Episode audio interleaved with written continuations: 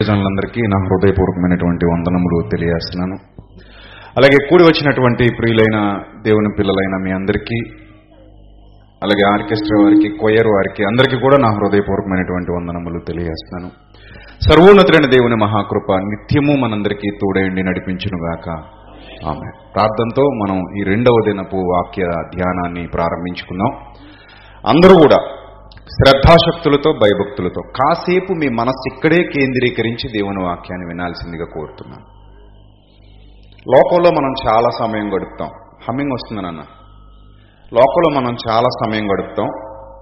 ఆ సమయం వలన మనకు ఎలాంటి ప్రయోజనం ఉండదు కానీ దేవుని సన్నిధిలో గడిపే సమయం అంతా కూడా మనకు ప్రయోజనకరమైనదిగా మనం మలుచుకోవాలి అంటే ముఖ్యంగా మీ సెల్ ఫోన్ స్విచ్ ఆఫ్లో పెట్టుకోండి first of all. Cell phones flight మోడ్లో పెట్టుకోండి లేదా స్విచ్ ఆఫ్లో పెట్టుకోండి.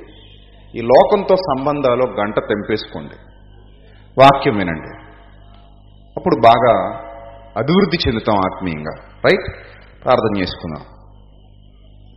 పరిశుద్ధుడ ప్రేమ కలిగిన తండ్రి దయగలిగిన మా దేవ మహోన్నతుడ మహాగనుడ మహాశక్తి సంపన్నుడ కృపగలిగిన మా ప్రభువ మీ పవిత్ర నామానికి మీ పరిశుద్ధ నామానికి మా ప్రభువును మా ప్రియ రక్షకుడు మీ ప్రియ కుమారుడైన క్రీస్తు వారి శ్రేష్టమైన అతి పవిత్రమైన నామంలో హృదయపూర్వకంగా కృతజ్ఞతాస్థుతులు చెల్లిస్తున్నాను తండ్రి. దయగలిగిన మా దేవ మీ ప్రేమ బహు వింతైనది మీ ప్రేమ బహు గొప్పది మీ ప్రేమ ఎంతో లోతైనది. ఆ ప్రేమతో మమ్మల్ని ప్రేమిస్తూ మీ రాజ్య నివాసులనుగా మమ్మను చేసి మమ్మను బలపరుస్తూ నడిపిస్తున్నందుకు స్తోత్రం తండ్రి. యుగముల వరకు నిలిచేటువంటి మీ రాజ్యములో మమ్మను కూడా తండ్రి భాగస్వాములుగా చేసినందుకు ఏమిచ్చి మీ రుణం తీర్చుకోగలం తండ్రి? దయగలిగిన మా దేవ ఈ రెండవ దినపు వాక్య ధ్యానానికి మేము సిద్ధపడుతూ ఉండగా ముఖ్యంగా మీ దీనదాసు నేను జ్ఞాపకం చేసుకుని మీ ఆత్మ సహాయమును శక్తిని ప్రసాదించండి. వివేచన దయచేయండి. సమయానుకూలమైన జ్ఞానాన్ని ప్రసాదించండి. ప్రభా వెత్తబడుతున్న వాక్యం దుష్టుడు ఎత్తుకుని పోకుండా కాపాడుకోగలిగే శక్తి సామర్థ్యాలు మీ పిల్లలకు ప్రసాదించండి. తండ్రి మీ పిల్లలు విని విడిచిపెట్టే గుంపులో గాక విన్న వాక్యమును అనుసరించి జీవించగలిగే భాగ్యమును దయచేయమని ఘనత మహిమ ప్రభావములు మీకే చెల్లిస్తూ క్రీస్తు నామంలో ఈ ప్రార్థన మనవులు అడుగుచున్నాం మా కన్న తండ్రి. ఆమె ప్రియులార రాత్రి మనం చాలా విషయాలు నేర్చుకున్నాం. దేవుడు ప్రారంభించిన యుగముల వరకు నిలిచేటువంటి గొప్పదైన రాజ్యంలో మనమందరం వారసులమయ్యాం. ఏ విధంగా మనమందరం ఈ రాజ్యంలో వారసులమయ్యాము అంటే అది పొందిన వారికి గాక మరెవరికి చెందదు అన్న సత్యాన్ని రాత్రి మనం నేర్చుకున్నాం. ఎవరు క్రైస్తవులు అంటే పేరు పెట్టుకున్న వారు క్రైస్తవులు కారు. ఎవరైతే క్రీస్తును వెంబడిస్తున్నారో ఎవరైతే క్రీస్తును ధరించుకున్నారో ఎవరైతే మారు మనసు పొంది హృదయపూర్వకంగా తమ పాపమును విడిచిపెట్టి తమ పాపపు జీవితానికి పశ్చాత్తాపం చెంది క్రీస్తును రక్షకునిగా అంగీకరించి ఆయన మీద భారం వేసి ఆయన మీద ఆధారపడి ఎవరైతే ముందు కొనసాగుతున్నారో వారు క్రైస్తవులుగా పిలువబడతారు. అది ఏ ప్రాంతం అయినా సరే ఏ దేశం అయినా సరే. అదే రాత్రి మనం నేర్చుకున్నాం. దేవుడు కూడా అంతటా అందరూ మారు మనస్సు పొందాలని కోరుతున్నాడు. కానీ ఇక్కడ ఒక విచిత్రమైన సందర్భాన్ని మనం ఆలోచన చేస్తే మరి ఇంత గొప్ప స్థితిలో మనల్ని నిలబెట్టినటువంటి దేవుడు ఇంత గొప్ప భాగ్యాన్ని మనకు అనుగ్రహించినటువంటి దేవుడు మనల్ని ధన్యులుగా పిలిచినటువంటి దేవుడు మనల్ని ఆయన మార్గాలను విడిచిపెడితే ఫలితం ఎలా ఉంటుంది వదిలేస్తాడా? అని ఆలోచిస్తే ప్రియులరా చాలామంది యొక్క క్రైస్తవ జీవితాల్లో నేను గమనించినటువంటి విషయం ఏంటంటే చాలామంది భావజాలం ఎలా ఉంది అంటే బాప్తిస్మం పొందాం కాబట్టి ఇట్స్ ఓవర్ అనుకుంటున్నారు. అంటే ఏదైనా సరే ప్రతిదానికి ఒక ప్రారంభం ఉంటుంది ఒక ముగింపు ఉంటుంది కదా. మనం చదువు మొదలు పెట్టామనుకోండి అది ఎక్కడ ముగింపు పలుకుతుంది దానికి? చదువు మొదలుపెట్టిన తర్వాత చదువుకోవడం చదువుకోవడం మొదలుపెట్టిన తర్వాత ముగింపు ఎక్కడ పలుకుతాం? ఉద్యోగం వచ్చాక ముగింపు పలుకుతాం. అంతే కదా? చదువుకునేది ఎందుకయ్యా అంటే స్థిరపడ్డానికి ఉద్యోగంలో స్థిరపడ్డానికి. ఉద్యోగం వచ్చాక ఓకే ఇట్స్ ఓవర్ అనుకుంటారు. అలాగే బాప్తిస్మం పొందాక ఇట్స్ ఓవర్ అనుకుంటున్నారు చాలామంది. చాలామంది యొక్క ఆలోచన విధానం ఎలా ఉందంటే మేము బాప్తిస్మం పొందేశాం కాబట్టి ఇంకెక్కడితో అంతా పూర్తయిపోయింది ఇంకేం లేదనుకుంటున్నారు. ఇంకా హ్యాపీ. ఇంక మేము సేఫ్ సైడ్ వచ్చేసాం కాబట్టి ఇంకెలా ఉన్నా పర్లేదు అనుకుంటున్నారు. కానీ ఒక మాట మీకు జ్ఞాపకం చేస్తాను మీ అందరికీ తెలిసిన మాటే. పేతురు గారు రాసినటువంటి మొదటి పత్రికలో ఐదవ అధ్యాయంలో పేతురు గారు రాసినటువంటి మొదటి పత్రిక ఐదవ అధ్యాయము ఎనిమిదవ వచనం. మెలకువగా ఉండుడి. మీ విరోధి అయిన అపవాది గర్జించు సింహం వలె ఎవరిని మింగుదునా అని వెదుకుచు ఏం చేస్తున్నాడట? తిరుగుచున్నాడట. ఈ మాట ఎవరికి చెప్పబడింది మీకు చెప్పాలి. తెలివైన వాళ్ళు చెప్పాలి. తెలివైన వాళ్ళు చెప్పాలి. ఈ మాట ఎవరికి చెప్పబడింది? అంటే ఎవరి కొరకు వ్రాయబడింది? అన్యజనుల కొరకు వ్రాయబడిందా? లేక బాప్తిస్మం పొందిన వారి కొరకు వ్రాయబడిందా? ఎవరి కొరకు అనుకుందాం? Right your right. ఎవరి కొరకు వ్రాయబడింది? బాప్తిస్మం పొందిన వారి కొరకే వ్రాయబడింది. మీ విరోధి అయిన అపవాది. ఎప్పుడో ఒక విషయం గుర్తుపెట్టుకోండి. సాతాన్ ఎక్కడుంటాడు అంటే అన్యజనుల దగ్గర ఉండడు. అన్యజనుల దగ్గర ఎందుకు ఉండడు అంటే అన్యజనులు ఆల్రెడీ వాడి జేబులో ఉన్నారు. అంటే అన్యజనులు అనగానే ఎవరైతే వాడి మాయలో ఉన్నారో వాళ్ళ గురించి మాట్లాడుతున్నాను. ఎవరైతే వాడి ఆలోచనల ప్రకారంగా బ్రతుకుతున్నారో ఎవరైతే వాని దుష్క్రియలు లేదా వాడి అబద్ధములను జరిగించటకు ఇష్టపడుతున్నారో యోహాను స్వార్థ ఎనిమిదో అధ్యాయంలో చెప్పినట్టుగా మీరు మీ తండ్రి అపవాది సంబంధులు మీరు వాడి దురాశలను ఆ ప్రభు. ఆ బాటలో ఎవరైతే వెళ్తున్నారో వాళ్ళందరూ ఆల్రెడీ వాడి జేబులో ఉన్న కాయిన్స్. ఆ జేబులో ఉన్న కాయిన్స్ గురించి పెద్దగా ఆలోచించాల్సిన పని లేదు. మనం మన ఇంట్లో బీరువాలో ఉన్న డబ్బును సంపాదించాలనుకుంటామా? బయట ఉన్న డబ్బును సంపాదించాలనుకుంటామా? కదా? బీరువాలో ఉన్న డబ్బు ఎవరిది? మందే. ఇంక మనం దాన్ని సంపాదించే పని లేదు. మరి ఎక్కడున్న డబ్బు సంపాదించాలి? సంపాదిస్తే బయట ఉన్నది సంపాదించాలి. లేదా మన చేతిలో నుంచి బయటికి పోయిన దాన్ని మరలా సంపాదించాలి. ఇప్పుడు బాప్తిస్మం పొందాం ఇంకంతా అయిపోయింది అనుకుంటే పొరపాటుని ఎందుకంటున్నానంటే బాప్తిస్మం పొందాకనే మన మీద వాడి కాన్సన్ట్రేషన్ ఎక్కువైపోతుంది. అర్థమైందా? బాప్తిస్మం పొందక మునుపు సాతాను మన మీద కాన్సన్ట్రేషన్ చేయాల్సిన పని లేదు. బాప్తిస్మం పొందిన వారి మీదే సాతాను యొక్క కాన్సన్ట్రేషన్ అధికంగా ఉంటుంది. ఎందుకంటే మరలా మనల్ని మింగాలన్నది వాడి యొక్క ఆలోచనని దేవుడు బయలుపరిచాడు. మీ విరోధి అయిన అపవాది మీ విరోధి అయిన అపవాది గర్జించు సింహము వలె ఎవరిని మింగుదునమా అని వెదకుతున్నాడట. సెర్చింగ్లో ఉన్నాడు. వెదకుచూ తిరుగుచున్నాడు ఎవరిని మింగేద్దాం ఎవరిని మింగేద్దాం ఎవరిని మింగేద్దాం అన్న ఆలోచనలో వాడున్నాడు. అప్పుడు మనం ఆత్మీయంగా జాగ్రత్తగా ఉండాలి వాక్యానుసారంగా జాగ్రత్తగా ఉండాలి ప్రభు పని విషయంలో జాగ్రత్తగా ఉండాలి ఎప్పటికప్పుడు మనల్ని మనం పరీక్షించుకుంటూ ఉండాలి వాక్యం చదవడం విషయంలో జాగ్రత్తగా ఉండాలి వాక్యాన్ని వినడం విషయంలో జాగ్రత్తగా ఉండాలి వాక్యాన్ని ఆలోచించడం విషయంలో జాగ్రత్తగా ఉండాలి వాక్యానుసారంగా జీవించడం విషయంలో జాగ్రత్తగా ఉండాలి. ఎవడైనను నిలుచున్నానని తలంచుకుని వాడు పడిపోకునేటట్లు జాగ్రత్తగా చూసుకోవాలి. ఒకవేళ పడిపోయిన వాడు వెంటనే తిరిగి నిలబడాలి. పడిపోయిన వాడిని దేవుడు ఎప్పుడు తృణీకరించడు. ప్రకటన గ్రంథంలో చాలా స్పష్టంగా చెబుతాడు నీవు మరలా మొదటి క్రియలు చేయి నాయన. నువ్వేదో తప్పు చేసావని నువ్వేదో పాపం చేసావని నువ్వేదో పడిపోయావని నేను తృణీకరించను నిన్ను. మానవ సహజం. మనిషి అన్న తర్వాత బాప్తిస్మం పొందిన తర్వాత కూడా మనిషి అనేక రకాలైన తప్పుల్లో పడితే పడొచ్చు. అవకాశం ఉంది. దుష్టుడు అవసరమైతే లాగేయచ్చు. దావిద్ గారు దేవుని తెలుసుకున్నాక తప్పులు పడ్డాడా? దేవుని తెలుసుకోకముందు తప్పులు పడ్డాడా? కదా. కీర్తనలు రాస్తూ రాస్తూ రాస్తూ ఉండగా పాపంలో పడిపోయాడు ఆయన. అప్పటికే ఎన్నో కీర్తనలు రాసేసాడు ఆయన.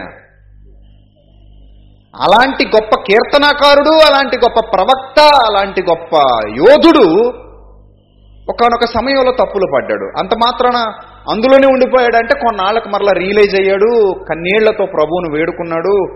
తప్పును దిద్దుకున్నాడు. ఆ తప్పు దిద్దుకునే సమయంలో కూడా మరో కీర్తన రాశాడు. ఇది ఎంత గొప్ప విషయం చూడండి. తప్పు దిద్దుకుంటూ కూడా కీర్తన రాశాడు. తప్పు దిద్దుకుంటూ కూడా ఒక పాట రాశాడు. కీర్తన అంటే మన భాషలో పాట. అలాంటి ఒక కీర్తన రాసి దానికి ఒక ట్యూన్ కట్టి దానికి చక్కటి స్వరకల్పన చేసి దాన్ని పాడించాడు ప్రధాన గాయకులకి ఇచ్చి. కాబట్టి మన మీద సాతాను యొక్క కాన్సన్ట్రేషన్ ఎప్పుడూ ఉంటుంది. ఎప్పుడూ ఉంటుంది. ఎవరు కేర్ఫుల్గా ఉండాలి అంటే మనం కేర్ఫుల్గా ఉండాలి. కానీ విచిత్రం ఏంటంటే మనంత కేర్లెస్గా ఎవరు ఉండట్లేదు. ఎందుకంటే బైబిల్ ఒక మాట చెప్పింది మీ నిత్య జీవితాన్ని మీ మీకు మీకు మీరు పొందుకున్న రక్షణను కాపాడుకోమని చెప్తోంది బైబిల్. వదిలేసుకోమని చెప్పట్లా? రక్షణ అంటే ఏమనుకుంటున్నారు అసలు? ఎంత గొప్పదో తెలుసా అది?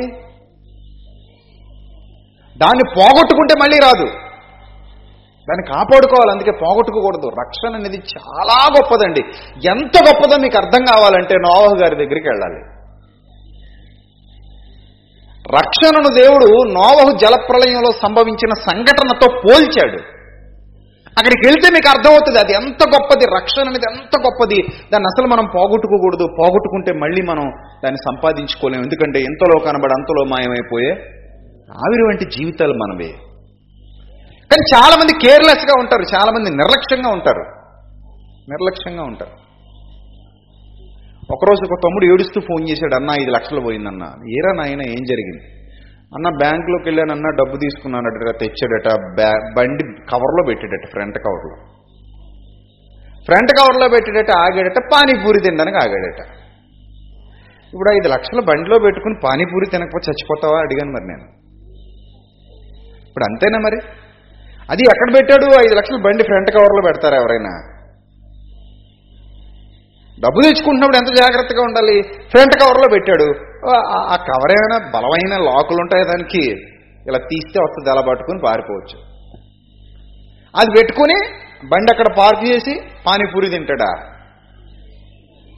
యా, బుద్ధున్నోడు ఎవడైనా చేస్తాడు అలాంటి పని. ఏడుస్తూ అన్న ఏం చేయాలో అర్థం కావట్లేదన్న చాలా బాధలో ఉన్నామన్న ఇబ్బందులు అంటే తూర్పు తిరిగి దండం పెట్టి మరి ఏం చేస్తాం మరి ఇంకా? ఇప్పుడు నీ దగ్గర సోర్సెస్ ఉన్నప్పుడు నీ దగ్గర అవకాశాలు ఉన్నప్పుడు దాన్ని ఎవరైనా పాడు చేసుకుంటారా? పాడు చేసుకుంటారా? కట్టుకుని ఇల్లు ఎవడైనా కూల్చుకుంటున్నాడు అనుకోండి ఏమంటారు మీరు? ఓ తెలివైనోడు అనుకుంటారా? అరే తెలివి తక్కువ మూర్ఖుడా మళ్ళీ కట్టాలంటే కట్టగలవా? కట్టడం కష్టమా పడగొట్టడం కష్టమా? కట్టడమే కష్టం పడగొట్టడం చాలా సులువు. ఏదైనా సరే పడగొట్టడం చాలా ఈజీ కానీ కట్టాలంటే సంవత్సరాలు పట్టేస్తుంది. కొనడం కష్టమా అమ్మడం కష్టమా? ఏం కష్టం? కొనడం కష్టం అమ్మడం ఈజీయే. మా తాతగారికండి నాలుగు వందల ఎకరాలు ఉండేదండి. మా మా నాన్న వచ్చేసరికి రెండు వందలు చేశారండి. నేను వచ్చేసరికి ఏమీ లేకుండా చేశానండి అంటారు చూడండి కొంతమంది. కొంతమంది అంటుంటారు కదా అలా. మా తాతలు నీతులు తాగేవారండి. మేమేమో మూతుల వైపు చూస్తున్నామండి. అన్నట్టు ఉంటాయి కొంతమంది జీవితాలు. ఎప్పుడు కూడా కొనడం చాలా చాలా చాలా కష్టం. అమ్మడం డెడ్ ఈజీ తగలేయడం చాలా ఈజీ సంపాదించడమే కష్టం. కాపాడుకోవడం కష్టం. పోగొట్టుకోవడం చాలా సులభం. పోగొట్టుకోవడం చాలా సులభం. సులువుగా పోగొట్టుకోవచ్చు. కానీ కాపాడుకోవడం చాలా చాలా కష్టం. అందుకే మీ రక్షణ మీ రక్షణను గట్టిగా పట్టుకోనండి అంటాడు కొరిందీలకు రాసిన మొదటి పత్రిక. కొరిందీలకు రాసిన మొదటి పత్రిక. పదిహేనవ అధ్యాయము. కొరిందీలకు రాసిన మొదటి పత్రిక పదిహేనవ అధ్యాయము. మొదటి నుంచి చదువుదాం ప్రియులారా జాగ్రత్తగా చదవాలి. మరియు సహోదరులారా నేను మీకు ప్రకటించిన సువార్తను మీకు తెలియపరచుచున్నాను. మీరు దానిని అంగీకరించి దాని అందే ఏం చేస్తున్నారట? నిలిచి ఉన్నారు. స్టాండర్డ్గా ఉన్నారు. నేను ప్రకటించిన సువార్తను మీకు తెలియపరుస్తున్నాను. మీరు దాన్ని అంగీకరించి తిరిగి దాని అందే నిలిచి ఉన్నారు అన్నాడు చూడండి. దాని అందే ఎలా ఉన్నారట? నిలిచి ఉన్నారు. మీ విశ్వాసము వ్యర్థమైతేనే గాని నేను ఏ ఉపదేశ రూపముగా సువార్త మీకు ప్రకటించుతునో ఆ ఉపదేశమును మీరు గట్టిగా పట్టుకొని ఉన్న ఎడలా. ఎలాగట? ఎలా ఎలా పట్టుకోవాలట ఉపదేశాన్ని? గట్టిగా పట్టుకోవాలి. గట్టిగా పట్టుకున్న ఎడల ఆశవార్త వలననే మీరు రక్షణ పొందువారే. ఉందురు అన్నాడండి మరి మనం గట్టిగా పట్టుకుంటున్నావా లేకపోతే అలా పట్టుకుంటున్నావా గట్టిగా పట్టుకోవాలి.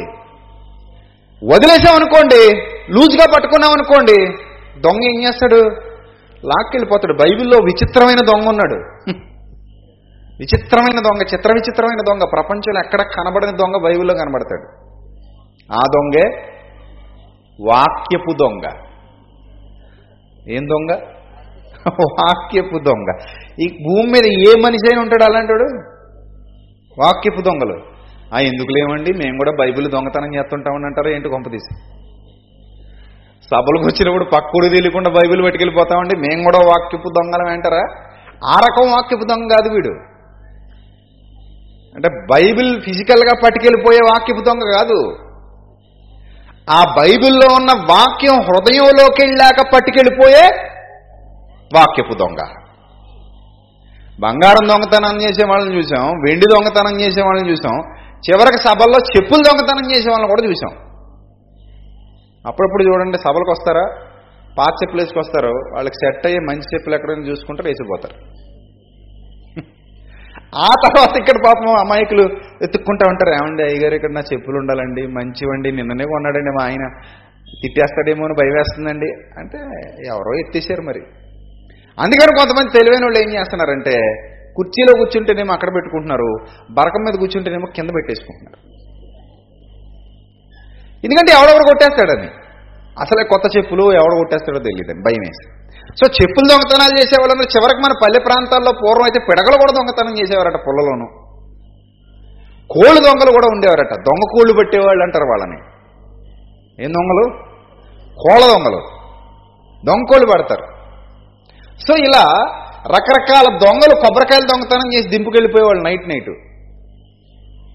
ఇలాంటి దొంగలను చూశాం కానీ అసలు సిస్టలైన దొంగ ఒకడు ఉన్నాడు వాడే వాక్యపు దొంగ.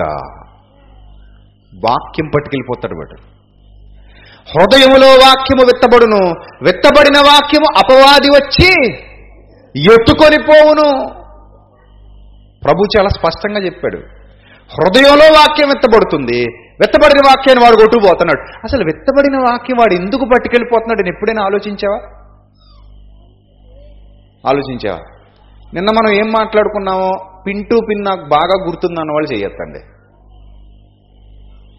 నిన్న మనం ఏం మాట్లాడుకున్నామో మొదటి నుంచి చివరి వరకు నేను మొత్తం మైండ్లో పెట్టేసుకున్నానండి. బాగా గుర్తుందన్న వాళ్ళు కొంచెం పైకి ఎత్తండి చెయ్యి ప్లీజ్. కనబడాలి కదా. ఇంకేం అడగనంటే ఎత్తారా ఆహా. చాలా తెలివైన వాళ్ళు మీరు. భోజనం చేస్తారా అని అడిగి ఖాళీ కంచాలు ఇస్తాం ఏం పెట్టం అందులో? అప్పుడు ఏం చేస్తారు మరి? తినండి కడుపు నిండా తినండి అని ఖాళీ కంచాలు ఇస్తే ఏం చేస్తారు? మీరేనా తెలివైన వాళ్ళు కదా? కాబట్టి మనం ఎప్పుడు కూడా వాక్యాన్ని లూజ్గా పట్టుకుంటా ఉండి వదిలేస్తాం మనకంత ఉండదు. మీ తోడుకోళ్ళు ఏమైనా తిట్టిందనుకో జీవితాంతం గుర్తుపెట్టుకుంటారు. ఇరవై ఏళ్ళ క్రిందట మా తోటికోళ్ళు ఏముందో తెలుసా అంటారు. మిమ్మల్ని ఎవడైనా మాట అన్నాడు అనుకోండి జీవితాంతం చచ్చిపోయేవారు గుర్తుపెట్టుకుంటారు. అవునా కాదా? చచ్చిపోయేంత వరకు మళ్ళీ. అసలు మనల్ని క్షమించనని క్షమించమండి. ఇంత మాట అన్నాడు మమ్మల్ని ఇంత అంత మాటలు అన్నాడు మమ్మల్ని ఇంత మాట అంది మమ్మల్ని మమ్మల్ని ఏమన్నాడు తెలుసా? మమ్మల్ని ఏమందో తెలుసా? వాళ్ళు ఏమన్నారు తెలుసా అసలు మీకు? ఏం మాట్లాడారు తెలుసా మీకు? అంటారు. చచ్చిపోయేంత వరకు క్షమించరట. అంటే అంతగా ఏం చేశారు? గుర్తుపెట్టుకున్నారు. మన మైండ్ చాలా పవర్ఫుల్ అండి. నిజంగా మనసు ఇస్తే అది అలా నాటుకుపోద్ది. మనసు ఇవ్వకపోతే జస్ట్ అలా వచ్చి వెళ్ళిపోద్ది. అందుకే ప్రభు కూడా అంటారు ఎంత నేర్పుగా మంత్రించినను? మీరు ఎలా ఉన్నారట? విననొల్లని చెవిటి పాములు అన్నాడు విననొల్లని వారు మీరు. మీరు కన్నులుండి చూడట్లేదు చెవులుండి వినట్లేదు హృదయమునకు మీకు గోచరం కావట్లేదు మీరు గ్రహించట్లేదు. అంటే వదిలేస్తున్నారు. ఏముందిలే ఇందులో వాక్యమే కదా. ఏదో వాక్యం చెప్తారట మనకి ఎందుకులే అనుకుంటున్నారు. కానీ గుర్తుపెట్టుకోండి వాక్యానికి హృదయంలో చోటిస్తే అది ఎలా అల్లుకుపోతుందో ఎంత ఫలభరితంగా ఉంటుందో జీవితం ఎంత గొప్పగా మారిపోతుందో అది మారినవాడు చెప్తే మీరు చూడాలి. అప్పుడు మీకు అర్థమవుతుంది. తిన్నవాడు బలంగా ఉంటాడు. తిననివాడు ఎలా ఉంటాడు? నీరసంగా ఉంటాడు. అదే తేడా. తెలిసిపోద్ది మనకి. అలాగే వాక్యం హృదయంలో దాచుకున్న వాడికి వాక్యం హృదయంలో దాచుకోకుండా వదిలేసిన వాడికి అపవాదికి ఇచ్చేసిన వాడికి తేడా తెలిసిపోద్ది. వాళ్ళ జీవితంలో ఎప్పుడు ఎన్నాళ్ళు చూసినా ఎక్కడేసిన గొంగళి అక్కడే అన్నట్టుంటాయి వాళ్ళ బ్రతుకుల్లో ఏ మార్పు ఉండదు. ఎదుగు బొదుగు ఉండదు అంటారు చూసారా కొంతమంది జీవితాల్లో? అలా ఎదుగు బొదుగు లేని జీవితాలు కొంతమందివి. ఎందుకంటే వాళ్ళు ఫలించరు అభివృద్ధి పొందరు విస్తరించరు. వాళ్ళలో ఎలాంటి అభివృద్ధి కనబడదు. ఎందుకు కనబడట్లేదు అంటే వాళ్ళు కాపాడుకోవట్లేదు గట్టిగా పట్టుకోవట్లేదు లోపల దాచుకోవట్లేదు. అసలు హృదయపూర్వకంగా వినే స్థితిలో కూడా లేరు కొంతమంది. హృదయపూర్వకంగా వినట్లేదు. అలా అయితే ఆ గొప్పదైన వాక్యము ఆ జీవవాక్యము ఆ జీవాహారము మనకు ప్రయోజనం ఏంటి చెప్పండి? ప్రభు మాట్లాడుతున్నారట విస్తారమైన సంగతులు మాట్లాడారట. కానీ చాలామంది ఏం చేయలేదు వాటిని? చెవిని పెట్టలేదు. మీరు గ్రహింపనే గ్రహింపరు అన్నాడండి. ఎంత బాధ అది. మీరు గ్రహింపనే గ్రహింపరు. పూర్వం నుండి కూడా నష్టపోయిన వాళ్ళందరూ బైబిల్ చరిత్ర మీరు సరిగ్గా చదవండి. అటు ఇస్రాయేలీలో కానివ్వండి యూదుల్లో కానివ్వండి నేటి క్రైస్తవ్యంలో కానివ్వండి నష్టపోతున్న వాళ్ళందరూ ఎందుకు నష్టపోతున్నారు తెలుసా? గ్రహించక నష్టపోతున్నారు వినక నష్టపోతున్నారు కాపాడుకొనక నష్టపోతున్నారు. వాక్యం మనకు దొరికిందంటే ఎంత అదృష్టమో తెలుసా అది? వాక్యం మనకు దొరికిందంటే ఎంత గొప్ప అవకాశం అది? దాన్ని వదులుకుంటే మళ్ళీ రాదు పోగొట్టుకుంటే మళ్ళీ రాదు. పోగొట్టుకుంటే మళ్ళీ రాదండి. జలప్రళయం రాబోతుంది ఓడ సిద్ధమవుతుంది. అందరూ వెళ్ళి ఓడలో ప్రవేశించండి అని పిలుపు వినబడింది. పిలుపు వినబడింది. పిలుపు కొందరికి వినబడిందా? అందరికీ వినబడిందా? అందరికీ వినబడింది. అందరికీ పిలుపు అందింది. కానీ అందరికీ ఆ పిలుపు వినబడుతుంటే ఎవ్వరూ ఆ పిలుపుని ఏం చేయలేదు? ఖాతరు చేయలేదు. ఎవ్వరు. జలప్రలయం వస్తోంది. జాగ్రత్త జాగ్రత్త. ఈ పిలుపు విని మారు మనస్సు పొందండి. ఈ పిలుపు విని ఓడలోనికి వచ్చేయండి. జాగ్రత్తగా మీ యొక్క జీవితాల్ని కాపాడుకోండి. మీ జీవితాల్ని రక్షించుకోండి. నా మాట వినండి అని ఎంత బ్రతిమలాడినా ఎవ్వరు కూడా వినలేదు. వినకపోగా మూర్ఖంగా బ్రతికారు మూర్ఖంగా వ్యవహరించారు.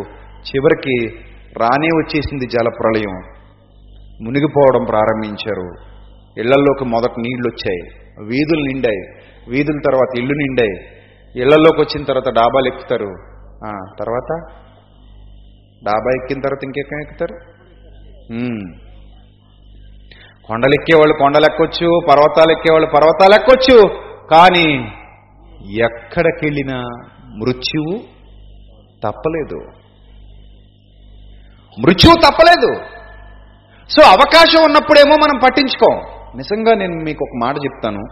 వాక్యాన్ని హృదయంలోనికి ఆహ్వానించండి. మీ హృదయం ఎంత మారిపోద్దో తెలుసా? వాక్యానికి హృదయంలో చోటు ఇవ్వండి. అదే మార్చుకుంటుంది. ఇప్పుడు మనకి జ్వరం వచ్చిందండి. ట్యాబ్లెట్ లోపలికి మింగాం. మనం ఇంకేమైనా చేయాలా దాని అంతా అదే తగ్గించుకుంటుందా. టాబ్లెట్ పని చేస్తుందా? ఇప్పుడు పని ఏం చే- పని ఎవరు చేస్తారు? లోపలికి వెళ్ళిన టాబ్లెట్ చేస్తుంది. మన పని ఎంతవరకు? మన పని ఎంతవరకు చెప్పండి? మింగడం వరకే. మింగి కొన్ని నీళ్ళు తాగాల కూర్చోండి. దాని పని అది చేస్తుంది. అది కూడా చేయలేమా? అది కూడా చేయలేమండి? ఆహా అది కూడా చేయలేము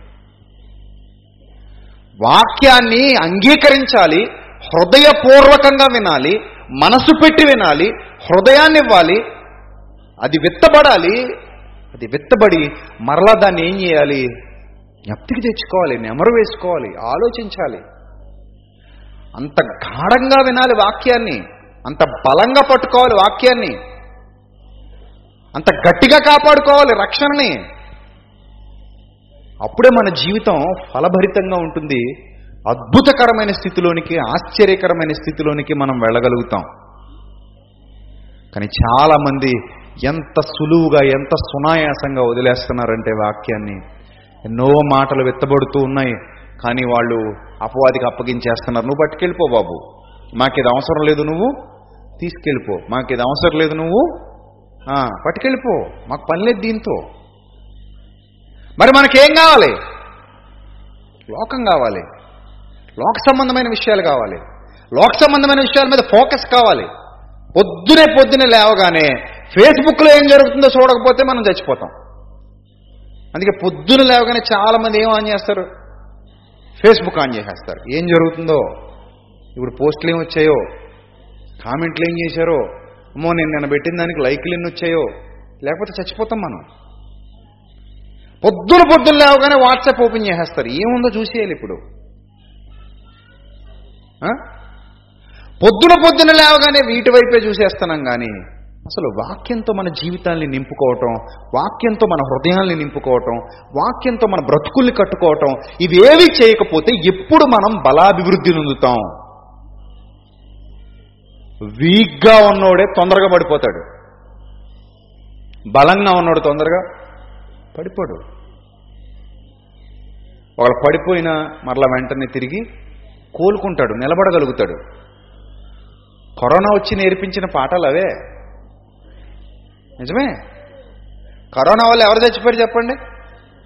ఎవరు చచ్చిపోయారండి? బలంగా ఉన్నోళ్ళు చచ్చిపోయారా? బలహీనంగా ఎవరైతే ఉన్నారో వాళ్ళు రెండోది పిరికివాని మదిని బెంకమీలాగురా అనో పద్యం ఉంది. మేడిపండు చూడ ఎలా ఉండట? మేలిమై ఉండు పొట్ట విప్పి చూడ. పురుగులుండు అన్నట్టు కొంతమంది పైకి నాకులా దిట్టంగా ఉంటారు కానీ లోపల పిరికోళ్ళు. భయం భయం భయం భయం భయం. అమ్మో అమ్మో అమ్మో అనుకుంటారు. అలాంటి పిరికోళ్ళు అంటే భయపడిపోయి బీపీ రేజ్ చేసుకుని షుగర్ పెంచుకుని చచ్చిపోయారు. రెండోది బలహీనంగా ఉన్న వాళ్ళు చచ్చిపోయారు. బలంగా ఉన్నవాడు అసలు ఒకడు మాస్కే వాడలేదండి బాబు. ఒకడు మాస్క్ వాడలేదు అసలు. ఒకడికి అసలు వచ్చిందో లేదో తెలియదు ఒకడు జ్వరం వచ్చిందంటే ఒక క్షణం తగ్గిపోయిందట అంతే. ఓ రోజు ఉండి తగ్గిపోయిందండి. నాకు నన్ను ఏం చేస్తుందండి? కరోనా అనేవాళ్ళు ఒకళ్ళు. నిజంగా చచ్చిపోయిన వాళ్ళు విచిత్రం ఏంటంటే కరోనా వచ్చి చచ్చిపోయిన వాళ్ళు అన్ని బాగున్న వాళ్ళు చచ్చిపోయారు కానీ రోడ్డు మీద రాజమండ్రి బ్రిడ్జ్ మీద మీరు చూసారు లేదు బ్రిడ్జ్ కింద కొవ్వూరు రాజమండ్రి బ్రిడ్జ్ ఉందా? ఆ బ్రిడ్జ్ కింద చాలా మంది ఇల్లు వాకిలి లేని వాళ్ళు పాపం బ్రతుకుతుంటారు బిచ్చగాళ్ళు. వాళ్ళందరూ ఇప్పటికీ అలాగ ఉన్నారు హ్యాపీగా. వాళ్ళలో ఒక్కళ్ళు కూడా ఏమవ్వలేదు అంటే ఏంటి మరి వాళ్ళకు ఉన్నది ఏంటంటే ఇంకా వాళ్ళు ఏ గాలికి తిరుగుతున్నాం చావైనా రేవైనా ఆయనే చూసుకుంటాడు మాకేంటి గారి గుడ్డ అన్నట్టు తిరిగారు అనమాట వాళ్ళు. బాగా మంచి ఇమ్యూనిటీ ఉంది వాళ్ళలో. ముందు మనం మెంటల్ ఇమ్యూనిటీయే ఫిజికల్ ఇమ్యూనిటీ ముందు మెంటల్గా స్టేబుల్గా ఉన్నాం అనుకోండి ఫిజికల్గా కూడా ఎలా ఉంటాం? స్టేబుల్గా ఉంటాం. ముందు మానసిక పరిపక్వత మానసిక బలం కావాలి. ఆ ఇమ్యూనిటీ ఉన్నవాడిని కరోనా ఏం చేయలేకపోయింది. ఇప్పుడైనా అంతే. ఇమ్యూనిటీ ఉందనుకోండి అబ్బే కరోనా ఏం చేయలేదు. అసలు ఎవరికేం అవ్వదు. అలాగే వాక్యంలో బాగా కట్టబడ్డావు అనుకో బలంగా నిలబడతావు. వాక్యం విషయంలో బలహీనంగా ఉన్నావు అనుకో తొందరగా ఏమవుతావు? పడిపోతావు. తొందరగా పడిపోతావు. అలాంటి గొప్పదైన వాక్యాన్ని మనం ఎన్నిసార్లు తృణీకరిస్తున్నాం? ఒకసారి ఆలోచించండి రాత్రి ప్రియమైన దేవుని ప్రజలారా. అలాంటి విలువైన వాక్యాన్ని మనం ఎన్నిసార్లు తృణీకరిస్తున్నాం? ఎంత దారుణంగా తృణీకరిస్తున్నాం? భక్తులు ఆ వాక్యం కోసం చచ్చిపోయారు. ఒక అద్భుతమైన సందర్భం ప్రకటన గ్రంథంలో వ్రాయబడింది. ఈరోజు మీకు అది జ్ఞాపకం చేస్తాను. ఒకసారి చూడండి. ప్రకటన గ్రంథం ఐదవ అధ్యాయం. ప్రకటన గ్రంథం ఐదవ అధ్యాయం. ప్రారంభం నుండి జాగ్రత్తగా చూడండి. రూపకాలంకారంలో రాయబడినటువంటి అద్భుతమైన సందర్భం. చాలా అద్భుతమైన సందర్భం. మరియు లోపటను వెలుపటను వ్రాత వ్రాతగలిగి ఎక్కడెక్కడ వ్రాతగలిగట లోపటను వెలుపటను వ్రాతగలిగి ఏడు ముద్రలట. ముద్రలన్నీ దేనికి వేస్తారండి సీల్ అంటారు దాన్ని. సీల్ వేస్తే ఎవడు కూడా ఓపెన్ చేయకూడదు. అలాంటివి ఎన్ని ముద్రలు పడ్డాయట? అంటే పరిపూర్ణంగా ఏడు ముద్రలు గట్టిగా వేసి ఉన్న ఒక గ్రంథము సింహాసనమందాసీనుడయుండు అని కుడి చేత చూచితిని. పద్మాసు ద్వీపంలో పరవాసిగా ఉన్నాడండి యోహాన్ గారు.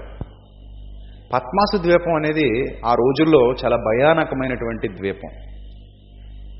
మనకు అండమాన్ తెలుసు కదా? అండమాన్ ద్వీపం. నేను అండమాన్కి వెళ్ళినప్పుడు అక్కడ అక్క ఒక అక్క ఆహ్వానించారు అక్కడికి. అక్కడ చ- లోదరన్ చర్చిలో వాక్యం ప్రకటించడానికి అక్కడ లోదరన్ చర్చ్ వారు ఆహ్వానించినప్పుడు నేను అండమాన్కి వెళ్ళాను. లా- ముందు ముందు సంవత్సరం మొన్నటి కంటే ముందు సంవత్సరం. అండమాన్కి వెళ్ళినప్పుడు నాకు అక్కడ జైలు చూడాలనిపించింది. సో అక్కడ ఉన్న రెండు అక్కడ నాలుగు రోజులు మూడు రోజులు ఉన్నాను. సో జైలుకి వెళ్ళాం.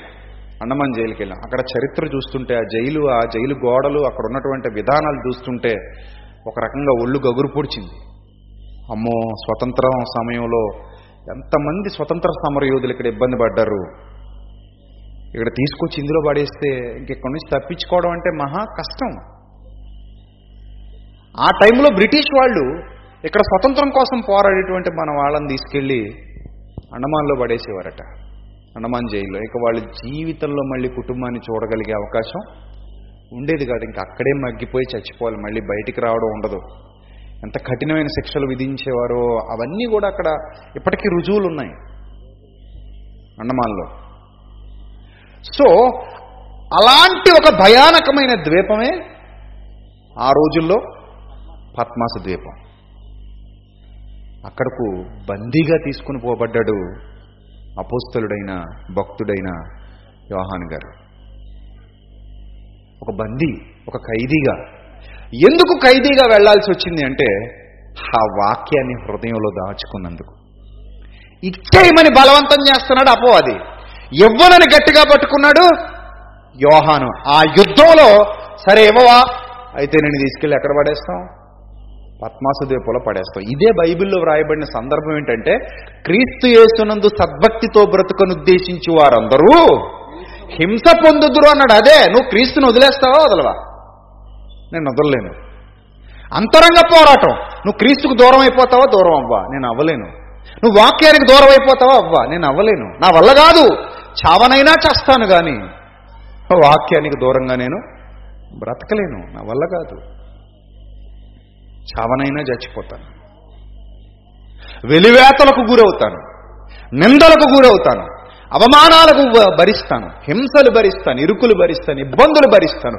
కానీ వాక్యానికి దూరంగా మాత్రం నేను బ్రతకలేను. ఆ వాక్యమే నాకు ఊపిరి ఆ వాక్యమే నాకు ఆహారం. ఆయన మాట నా ఊపిరి. ఆయన మాటే నన్ను బ్రతికిస్తుంది. నీ వాక్యమే నన్ను బ్రతికించుచున్నది. నా బాధలలో అదే నాకు నెమ్మది కలిగించుచున్నది. ఎంత అద్భుతమైన మాటలు భక్తులు ఫీల్ అవుతూ రాశారండి. ఫీల్ అవుతూ కూడా కాదు అనుభవాలలోంచి రాసినటువంటి మాటలవి. మనం ఈరోజు మామూలుగా కుర్చీలో కూర్చుని చదివేసుకుంటున్నాం కానీ అవి ఎలా రాయబడ్డాయి ఆ మాటలు? అనుభవాలు వాళ్ళ జీవిత పాఠాలు వాళ్ళ జీవిత అనుభవాలు అవన్నీ కూడా. అంత గొప్ప పాటలు రాశారు అంత గొప్ప మాటలు రాశారు వాళ్ళు భక్తులు. సాతానేమో నువ్వు దేవుణ్ణి వదిలే అంటున్నాడు వాక్యాన్ని వదిలే అంటున్నాడు హృదయంలో ఉన్న వాక్యాన్ని పట్టుకెళ్ళిపోదామని చూస్తున్నాడు. భక్తులేమో నేను వదలలేను నా వల్ల కాదంటున్నారు నేను గట్టిగా పట్టుకుంటాను నా వల్ల కాదంటున్నారు. ఆ స్థితిలో పద్మాసు ద్వీపానికి పరవాసిగా పోయిన వాడే యోహాను. ఆ జైల్లో బాధలు అనుభవించడానికి ఆ ద్వీపంలో బాధలు అనుభవించడానికి ఎండకు ఎండాలి వానకు తడవాలి మంచుకు తడవాలి. సరైన వసతి ఉండదు పోషణ ఉండదు ఇబ్బందికరమైన పరిస్థితి. అక్కడే అలా కుళ్ళి కుళ్ళి చచ్చిపోవాలి. అలాంటి శిక్షలు విధించేవారు పూర్వకాలం. తీసుకెళ్ళి అక్కడ వదిలేయడమే. ఈ చావు నువ్వు చావు అన్నట్టు. అలాంటి కఠినమైన బాధల్లో కూడా వాళ్ళు ఎవరితో సహవాసం చేశారు? దేవునితో సహవాసం చేశారు. ఎంత గొప్ప భక్తి జీవితం. దేవుడు వాళ్ళని విడవలేదు. ఆ స్థితిలోనట ఆ పద్మాసు ద్వీపంలో ప్రకటన గ్రంథం రాయించాడు దేవుడు అతని చేత. అద్భుతం కదా? ఆ ఏకాంత ప్రాంతంలో ఆ శిక్ష అమలవుతున్నటువంటి సమయంలో ప్రకటన గ్రంథాన్ని వ్రాసాడు అంటే ఎంత గొప్ప విషయం మీరు ఆలోచించండి. దేవుడు అగాధ జలములలోనికి మనం వెళ్ళిపోయినా మన ద్వారా ఆయన పని చేయించుకోగలడు. నిజంగా మన హస్తాన్ని ఆయన చేతులకు అందిస్తే. ప్రభువా నన్ను వాడుకో నువ్వు మనస్ఫూర్తిగా అడిగితే ప్రభువా నేనున్నాను ప్రభువా నిలబడ్డానని ప్ర- మనస్ఫూర్తిగా చెప్పగలిగితే ఎక్కడికి వెళ్ళిపోయినా సరే ప్రభు నీకు నీ పక్షాన నిలబడగలడు. నీ కుడి పక్కన ఉంటాడు ఆయన. నీ పక్కనే నిలబడతాడు ఆయన. అదే యోహాన్ గారి జీవితంలో మనకు కనబడుతుంది. ఆ స్థితిలో ఎవరైనా రిలీఫ్ కావాలని కోరుకుంటారు. లేదా రిలీజ్ అవ్వాలని కోరుకుంటారు. లేకపోతే మళ్ళీ నా కుటుంబాన్ని చూడాలి నా బా నా వాళ్ళని చూడాలి నా బంధువులను చూడాలి అక్కడికి వెళ్ళిపోవాలనుకుంటారు. ఇంచుమించు అండమాన్ వెళ్ళటానికి ఫ్లైట్ మీద మూడు గంటలు పడుతుంది. మరి ఈదుకుని రావాలంటే? ఆ? సినిమాలు అనుకున్నారా తొందర తొందర ఈదికి వచ్చేయడానికి అవ్వండి. చాలా కష్టం. అలాంటిది పద్మాసు ద్వీపం నుంచి బయటికి రావాలంటే చాలా కష్టం అండి చాలా కష్టం. అలాంటి ద్వీపంలోనట దేవుడు అతనితో అతనికి చూపిస్తున్నటువంటి ఆ దర్శనంలో చూడండి లోపట వెలుపట వ్రాత కలిగి ఏడు ముద్రలు గట్టిగా వేసి ఉన్న ఒక గ్రంథము సింహాసనమందాసీనుడై ఉండి వాని కుడి చేత చూచితిని. మరియు దాని ముద్రలు తీసి ఆ గ్రంథము విప్పుటకు యోగ్యుడైన వాడెవడని? బలిష్ఠుడైన ఒక దేవదూత బిగ్గరగా ప్రచురిస్తున్నాడట. ఇవన్నీ దర్శనంలో చూస్తున్నాడు యోహాన్ గారు. దర్శనంలో కనబడుతున్నాయి ఇవన్నీ ఆయనకి. ఒక మంచి బలమైన దిట్టమైన గ్రంథం ఉందట. ఆయన కుడి చేత్తో పట్టుకున్నాడట దాన్ని. తండ్రి అయిన దేవుడు. దానికి మరలా ఆయన చేతిలో గ్రంథం ఉండగా మళ్ళీ దానికి ఏమున్నాయి? ముద్రలను అసలు ఆయన చేతిలో ఉన్నది తీసుకోవడమే ఎవరికి ఎవరికి సాధ్యం? కాదు. ఎందుకంటే సమీపింపరాని తేజస్సులో ఆయన మాత్రమే వసించుచు అమరత్వము గలవాడై ఉన్నాడని తిమోతి పత్రికలో వ్రాయబడింది. ఏ తేజస్సు అటది? సమీపింపరాని తేజస్సు. సమీపింపరాని తేజస్సు అంటే అర్థం ఏంటి ఆ వెలుగు దగ్గరికి ఎవ్వరూ వెళ్ళలేరు అని. అలాంటిది అలాంటి అలాంటి గొప్పవాణి చేత ఆ గ్రంథం ఉంటే మళ్ళీ దానికి ఏమున్నాయి? ముద్రలు ఉన్నాయి అర్థమైందా? ఆ ముద్రలు విప్పుటకు యోగ్యుడైన వాడెవడని? ముద్రలు తీయాలట అంటే సీలు ఓపెన్ చేయాలి ఏడు సీలు ఓపెన్ చేయాలి తర్వాత గ్రంథాన్ని ఏం చేయాలి? విప్పాలి. ఇదంతా అద్భుతమైన ఆ రూపకాలంకారంలో చెప్పబడుతున్నటువంటి జ్ఞాన సంగతులు ఇవన్నీ కూడా. చెప్పాలి. ఆ తర్వాత చూడండి. అయితే పరలోకమందు గాని పరలోకమందు గాని అంటే కోటాను కోట్ల దేవదూతలు ఉన్నారు పరలోకమందు సైన్య సమూహాలు ఉన్నాయి ఆ పరలోకమందు గాని ఆ భూమి మీద గాని భూమి క్రింద పాతాళలోకం ఉంది ఆ పాతాళంలో గాని ఆ గ్రంథము విప్పుటకైనను చూచుటకై విప్పట మాట పక్కన పెడితే చూడడానికి కూడా ఏమి లేదట. ఎవరికి ఏమి లేదట? శక్తే లేదట అసలు. అసలు ఏంటి గ్రంథం? ఏంటి రహస్యం? ఏంటి గ్రంథం? అద్భుతమైన విషయం ప్రియులారు ఇది. ఈ గ్రంథాన్ని చూడడానికి శక్తి లేదట? విప్పటానికి విప్పటం మాట పక్కనట్టండి విప్పాలంటే ముందు ఏం చేయాలి? చూడాలి కదా. విప్పాలంటే ముందు ఏం చేయాలి? చూడగలగాలి. చూస్తేనే కదా విప్పగలం. చూడండి ఏం ఇప్పగలం చూడడానికే మనకు కళ్ళు ఏం చేయట్లేదట. శక్తి లేదు. శక్తి ఉండాలి. శక్తి లేదు. సూర్యుని మనం చూడగలిగే శక్తి కలిగి ఉన్నామండి? శక్తి కలిగి ఉన్నాం. అలాంటి శక్తివంతమైన కళ్ళ మనవే. మన కళ్ళకు ఆ శక్తి ఉందా అని అడుగుతున్నాను. లేదు. మధ్యాహ్నం ఒంటి గంటకు పోని ట్రై చేయండి రేపు. మధ్యాహ్నం కరెక్ట్గా ఒంటి గంటకు రోడ్డు మీదకి వచ్చి సూర్యుని అలా చూడడానికి ఒక పది నిమిషాలు. రెప్పేయకుండా చూడాలి. రెప్పేయకుండా పది నిమిషాలు చూడాలి. అవుతుందా మనకు కళ్ళకా శక్తి ఉందా? లేదండి. ఆఫ్టర్ ఆల్ దేవుడు చేసిన దేవుని చేతి పని అయినా సూర్యుడిని చూసే శక్తే మన కళ్ళకు లేకపోతే దేవుని చేత ఉన్న గ్రంథమును చూసే శక్తి మన కళ్ళకు ఎక్కడుంటుంది ప్రియులరా? ఆలోచించండి. దేవుని చేత ఉన్న గ్రంథాన్ని చూసే శక్తి మనకు ఉండదండి. ఆయన కుడి చేత పట్టుకున్నాడట ఆ మహాజ్ఞానాన్ని. ఇప్పుడు ఎవరు విప్పుతారు? ఎవరు చూస్తారు? శక్తి లేదు ఎవరికి ఆ. యోగ్యుడైన వాడెవడు కనబడనందున? యోహాను గారు బహుగా ఏడుస్తున్నారట. ఆ పాయింట్ అండర్లైన్ చేసుకోండి. యోహాను గారు ఏం చేస్తున్నారు? బహుగా ఏడుస్తున్నాడు ఏడుస్తున్నాడు ఏడుస్తున్నాడు. ఏ ఎందుకు ఏడవాలి? ఆ? మనం ఎందుకు ఏడుస్తాం చెప్పండి? మనం ఎందుకు ఏడుస్తామండి? బంగారం పోయిందని ఏడుస్తాం. డబ్బులు పోయాయని ఏడుస్తాం. ఆస్తులు రాలేదని ఏడుస్తాం. అంతస్తులు రాలేదని ఏడుస్తాం. కానీ ఆ గ్రంథంలో ఉన్నది నాకు ఎవరు చెప్తారు? ఆ గ్రంథం నా చేతులకు ఎలా వస్తుంది? ఆ గ్రంథంలో ఉన్న జ్ఞానం నాకు ఎలా తెలుస్తుంది? అయ్యో ఆ గ్రంథంలో ఉన్న జ్ఞానం తెలియకపోతే నా బ్రతుకేంటి? ఆ గ్రంథంలో ఉన్న జ్ఞానం తెలియకపోతే నా పరిస్థితి ఏంటి? నాకు ఆ గ్రంథం కావాలి. ఆ గ్రంథం నాకు కావాలి. ఇప్పుడు దాన్ని విప్పటానికి ఎవరు సమర్థులు? అది నాకెవరిస్తారు? తండ్రి చేతిలో నుండి ఆ జ్ఞానాన్ని తీసుకొచ్చి నాకెవరిస్తారు? అని ఎవరు ఏడుస్తున్నారు? యోహాను గారు బహుగా ఏడుస్తున్నారు. ఇదంతా దర్శనం. వాస్తవంగా జరిగింది కాదు ఇది. దర్శనం. దర్శనం దర్శనంలో చూస్తున్నటువంటి సందర్భం ఇది. ఈ దర్శన భావం ఏంటి అనేది ఇప్పుడు మనం వెతుకుతున్నాం. ఏంటి దర్శన భావం? యోహాన్ గారు ఎందుకంత ఏడుస్తున్నారు? తండ్రి చేతిలో ఏముంటది? ఏంటా గ్రంథం? ఎందుకంత గట్టిగా పట్టుకున్నాడు? ఎందుకన్ని ముద్రలు వేశాడు దానికి? ఎవరికి శక్తి లేకపోవడం ఏంటి? భూమి మీద ఎవరికి శక్తి లేదట? పాతాళ లోకంలో ఎవరికి శక్తి లేదు.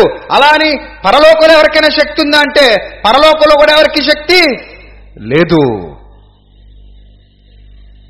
మరి ఎలా అది ఎలా వస్తుంది ఎలా వస్తుంది ఎలా వస్తుంది నా చేతులకు ఎలా వస్తుంది అది? అని ఏడుస్తున్నాడు ఏడుస్తున్నాడు బహుగా ఏడుస్తున్నాడు అని వ్రాయబడింది చూడండి అక్కడ.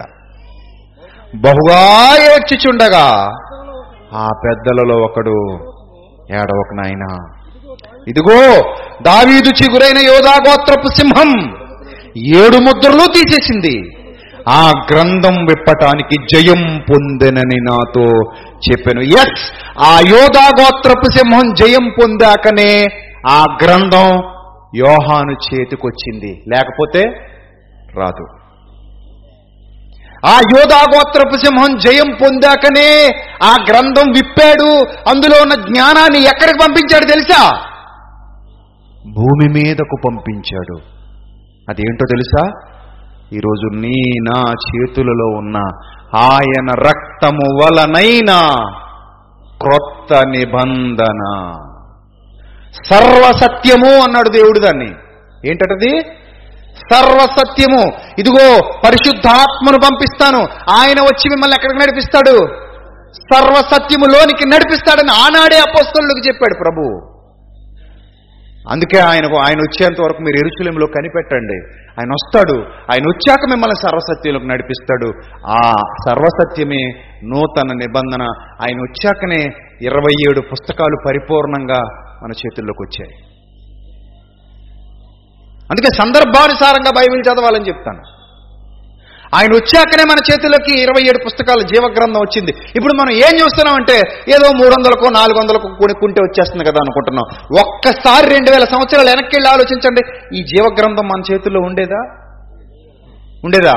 ప్రభు భూమి మీదకి వచ్చి ఉండకపోతే ప్రభు మరణించి ఉండకపోతే ప్రభు పవిత్రమైన రక్తాన్ని దారపోసి ఉండకపోతే పరలోకానికి తండ్రి సన్నిధికి వెళ్ళి ఉండకపోతే అక్కడ ఈ గ్రంథాన్ని ఓపెన్ చేసి ఉండకపోతే ఈ గొప్పదైన జ్ఞానం ఈ జ్ఞానం ఏమై ఉండెను? మరుగై ఉండను. అది లోకాధికారులలో ఎవనికి తెలియదు. ఇది మరుగు చేయబడిన జ్ఞానం. మరుగైన ఈ జ్ఞానాన్ని ప్రభువు తన శిలువ రుధురములో విజయోత్సవముతో గెలిచిన తరువాత పరలోకమునకు వెళ్ళి తండ్రి చేతిలో ఉన్న గ్రంథాన్ని తీసుకున్నాడు. ఇదిగో యోధాగోత్రపు సింహము జయము పొందెను. ఆ యోధాగోత్రపు సింహము భూమి మీద ఉన్న ప్రతి వారికి ఈ గ్రంథాన్ని ఈ జ్ఞానాన్ని ఉచితంగా అనుగ్రహించాడు. సిలువ వేయబడిన క్రీస్తును గూర్చిన జ్ఞానము అది ఎంతో గొప్పదైన జ్ఞానము. ఆయన ద్వారా అనుగ్రహింపబడిన జ్ఞానం. అందుకే యాకోబు తెగించి ఒక మాట రాస్తాడు ఒకటి ఇరవై ఒకటిలో. యాకోబు పత్రిక ఒకటి ఇరవై ఒకటి. చదవండి ఎంత గొప్ప మాట అది? అందుచేత సమస్తమైన కల్మషమును వెర్రవీగుతున్న దుష్టత్వమును మాని లోపల నాటబడి మీ ఆత్మలను రక్షించుటకు శక్తి గల వాక్యము. ఆత్మలను రక్షించే శక్తి దేనికుందట? చెప్పండి దేనికుందట? వాక్యం. ఆ వాక్యం పరలోకంలోనే ఉంటే నువ్వు నేను వెళ్ళగలవా తెచ్చుకోవడానికి? మనకుందా శక్తి? బైబిల్ చెప్తుందా? నీకు నాకు శక్తి ఉందని? లేదు. మీరు ప్రపంచంలో చాలా పుస్తకాలు చూస్తారు. అవి భూమి మీద పుట్టినవి. కానీ ఈ పుస్తకం ఎక్కడ పుట్టింది? ఎస్ దేవుని నామానికి మహిమ. అన్ని పుస్తకాలు భూమి మీద పుట్టాయి. కానీ బైబిల్ భూమి మీద పుట్టిన గ్రంథం కాదు. పరము నుండి అనుగ్రహింపబడిన దైవ జ్ఞానం పైనుండి దిగి వచ్చిన జ్ఞానం అంటాడు. పైనుండి వచ్చిన జ్ఞానం అటిది యాకోబ పత్రిక. చూడండి ఎంత అద్భుతమైన మాట చెప్తున్నాడు. పదిహేను వచ్చిన మూడో అధ్యాయం. యాకోబు పత్రిక మూడవ అధ్యాయం పదిహేను వచనం. ఈ జ్ఞానము పైనుండి దిగి వచ్చినది కాక ఏది భూ సంబంధమైనది పైనుండి దిగి వచ్చినది కాదు. దయ్యముల జ్ఞానము భూ సంబంధమైన ప్రకృతి సంబంధమైన జ్ఞానం పైనుండి దిగి వచ్చినది కాదు. కాదు గనుక అక్కడ మత్సరం ఉంటుందట పదహారు వచనంలో చెప్తున్నాడు. వివాదం ఉంటుందట అక్కడ అల్లరి ఉంటుందట ప్రతి నీచ కార్యం ఉంటుందట. పదిహేడు వచనం చదవండి. అయితే పైనుండి వచ్చే జ్ఞానము పైనుండి వచ్చిన జ్ఞానం అనగా పరలోకము నుండి వచ్చిన జ్ఞానము మొట్టమొదట పవిత్రమైనది. తరువాత సమాధానకరమైనది మృదువైనది సులభముగా లోబడినది కనికరముతోనూ మంచి ఫలములతోనూ నిండుకున్నది పక్షపాతమైనను వేషధారణ అయినను లేనిదినైనది ఇంత గొప్ప ఇంత గొప్ప ఎంత గొప్ప జ్ఞానం తండ్రి కుడి చేత పట్టుకుని ఉన్నాడండి. దాన్ని ఎలా రిలీజ్ చేయాలి ఇప్పుడు? ఎవరు తెస్తారు దాన్ని మన దగ్గరికి? ఎలా వస్తుంది మన దగ్గరికి? చాలా మందిని చూస్తే నాకు కోపం వచ్చేస్తుంటుంది. బైబిల్ కాళ్ళ దగ్గర పెట్టుకుంటారు. దౌర్భాగ్యులారు అసలు దాని విలువ తెలుసా మీకు? అంటాను నేను. బైబిల్ కాళ్ళ దగ్గర పెడతారా మీరు?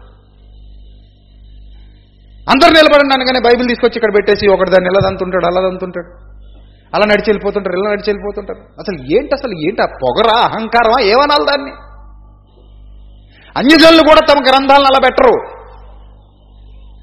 భూమి మీద వచ్చిన గ్రంథాలే అంత పవిత్రంగా భూమి మీద రాసిన వాళ్ళ గ్రంథాలే అంత పవిత్రంగా కొనియాడబడుతుంటే నీకు నాకు అర్థం కాని బుర్ర బుర్ర పెట్టట్లేదు మనం అసలు.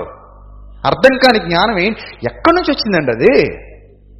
పైనుండి పరలోకము నుండి. ఒకప్పుడు తండ్రి సన్నిధిలో ఉంటే తండ్రి కుడి చేత పట్టుకుంటే ఏడు ముద్రలు వేసి ఉంటే ఎవరు దాన్ని ఓపెన్ చేయడానికి సమర్థుడంటే యోధా గోత్రపు సింహం విజయం పొందాలి. అప్పుడే వెళ్ళి ఓపెన్ చేయగలదు. అందుకే నేను వెళ్ళని ఏడల ఆదరణకర్త మీ వద్దకు రాడు. నేను వెళ్ళి ఆయన పంపిస్తాను. ఆయన వచ్చి మిమ్మల్ని సర్వసత్యలోనికి నడిపిస్తాడు. ఎంత అర్థవంతమైన మాటలు బైబిల్లో ఉన్నాయి చూడండి. కొంత అచ్చట కొంత ఎచ్చట ఏహో వాక్యం మీకు వచ్చును. ఆయన వెళ్ళాలి ఆ గ్రంథాన్ని తీసుకోవాలి పరిశుద్ధాత్ముని లోకానికి పంపించాలి పరిశుద్ధాత్ముడు అపోస్తులందరినీ సర్వసత్యంలో నడిపించాలి వాళ్ళు ఈ గ్రంథాన్ని లిఖింప లిఖించాలి రక్తాక్షరాలు అంటారు అందుకే వీటిని. చచ్చిపోయి రాశారండి వాళ్ళు. హతసాక్షులైపోయి రాశారు. రక్తాన్ని చిందించి రాశారు రక్తాక్షరాలు. అందుకే ఒక పాట కూడా రాశాను కన్నీట కరిగిన స్మృతులని. యూట్యూబ్లో ఉంటుంది చూడండి ఎంత బాగుంటుంది ఆ పాట. కన్నీట కరిగిన స్మృతులు గుండెల్లో ఎన్నో వ్యధలు విశ్వాసుల జీవితాలు పలుకుతున్న సాక్ష్యాలు. అంత కష్టపడ్డారు భక్తులు. అంత శ్రమపడ్డారు భక్తులు. మనమేం చేస్తాం? కాళ్ళ దగ్గర పెట్టుకుని తనుకుంటూ తిరుగుతాం. సిగ్గని పెంచాలి బాధని పెంచాలి వాక్యాన్ని కాళ్ళతో తనుకుంటూ తిరుగుతావా? అంత గొప్ప గ్రంథం నీ చేతుల్లోకి మూడు వందలకి నాలుగు వందలకు కొనేసుకుంటున్నావని. జాన్ గోటన్ బర్గ్ అత్యంతరం కనిపెట్టకపోతే ఒక క్రైస్తవుడు అత్యంతరం కనిపెట్టాడు. అత్యంతరం కనిపెట్టిన తొలి దినాల్లో బైబిల్ ఖరీదెంత తెలుసా? అక్షరాల మూడు లక్షల రూపాయలు విలువ. మొట్టమొదట ముద్రింపబడిన గ్రంథం ఏది ప్రపంచంలో? The Bible. ఏది ముద్రింపబడలేదు? మొట్టమొదట ముద్రింపబడిన గ్రంథం బైబిలు. ఇప్పటికీ ప్రపంచవ్యాప్తంగా అమ్ముడుపోతున్న Guinness Book of the World Records. ఏంటది? The Bible. అలాంటి గొప్ప పుస్తకం. ఆ రోజుల్లో దాని విలువ మూడు లక్షలు. ఇప్పటికి అదే రేటు ఉందనుకో ఏం చేసేవాడు? చెప్పండి ఏం చేసేవాళ్ళం? అందరు సందాలు వేసుకుని అయ్యగారికి ఒకటి కొనివ్వాలి అప్పుడు. అంతేనా? అందరు సందాలు వేసుకుని అయ్యగారికి కొనివ్వాలి. కొన్ని కొన్ని సంఘాల్లో మూడు లక్షల సందాలు వేసే సత్తా ఎవరికి ఉండదు. అంటే అయ్యగారికి కూడా బైబిల్ ఉండదన్నమాట. ఆ రేటు ఉంటే. అప్పుడు నీకు ఎవడు బోధిస్తాడు? ఎలా నేర్చుకుంటావు? ఎక్కడికి పోతావు? అందుకే దేవుడు నూట యాభైకి రెండు వందలకి చివరికి కొంతమంది సేవకులు అయితే ప్రేమ సందేశం పేరిట ఉచితంగా కూడా పనిచేస్తున్నారు. అందుకే కదండి దౌర్భాగ్యులకి చీప్ అయిపోయింది. ఒక రోజున ఒక చోట నాకు ఎంత బాధ వేసిందంటే ఈ ఏరుశనక్కాయలు అమ్ముకునేవాడు కొత్త నిబంధన పేపర్లు చింపేసి అందులో చుట్టి ఏరుశనక్కాయలు అమ్మేసుకుంటున్నాడు దౌర్భాగ్యుడు. నేను వెళ్ళి తిట్టి తీసుకున్నాను. మతిగా మతిగాని లేదా నీకు? ఇదే దొరికిందా నీకు? అమ్ముకోవడానికి ఇంకేం దొరకలేదా అంటే వాడికి చదువు కూడా రాదంట.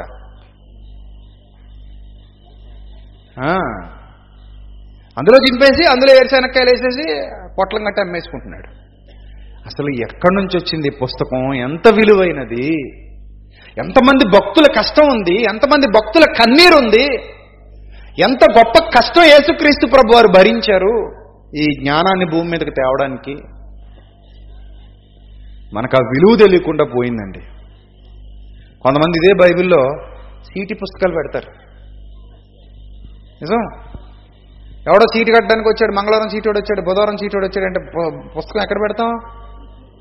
ఇంకో చోట ఎక్కడైనా పెడితే పా పారిపోద్దని సరిగ్గా మలాకీలు పెడతాం. ఎక్కడుందమ్మా సీటీ? మంగళవారం సీటు ఎక్కడుంది? మలాకీలో ఉందమ్మా. ఆహా. మరి శుక్రవారం సీటీ ఎక్కడుంది?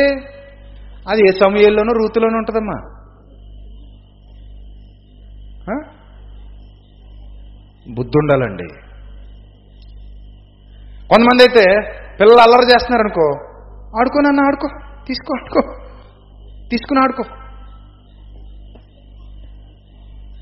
ఇచ్చేస్తారు ఆడుకోమని. కొంతమంది బైబిల్స్లో చూస్తుంటే కూర మరకలు సాంబార్ మరకలు ఉంటాయి. కొంతమంది చదివేది ఉండదు ఏడ్చేది ఉండదు వెనకాల పేజీలన్నీ చిరిగిపోయి ఉంటాయి. పోనీ చదివి ఉద్ధరించారా? అంటే ఏముండదు. ఉండదు అలా చేసి ఇలా చేసి మొత్తం నాశనం చేసేస్తారు బైబిల్ని. పేజీలన్నీ చిరిగిపోతాయి. మళ్ళీ ఎవరైనా ఉచితంగా బైబిల్ ఇస్తున్నారంటే పరుగు పరుగున వచ్చి అయ్యగారు నాకోటివ్వండి నాకోటివ్వండి నాకోటివ్వండి ఏదో పండగలా పట్టుకెళ్ళిపోతారు. ఇంత ఆసక్తిగా పట్టుకెళ్ళింది చదివేద్దాం అనుకుంటారు. చదవరు. మీలో చాలా మంది ఆదివారం బైబిల్ ఎత్తుక్కునే వాళ్ళు ఉంటారా? ఉండరా చెప్పండి. ఉంటారా ఉండరా? ఖచ్చితంగా ఉంటారు. ఎప్పుడు గుర్తొస్తుంది మీకు బైబిల్? ఆదివారం గుర్తొస్తుంది. బుజ్జి నా బైబిల్ ఎక్కడ పెట్టావో చూసావా? అని అమ్మాయిని అడుగుతారు. నేను చూడలేదమ్మా ఇందాక నుంచి నేను అదే అది వెతుక్కున్నాను ఎక్కడున్నా అని ఈవిడంట.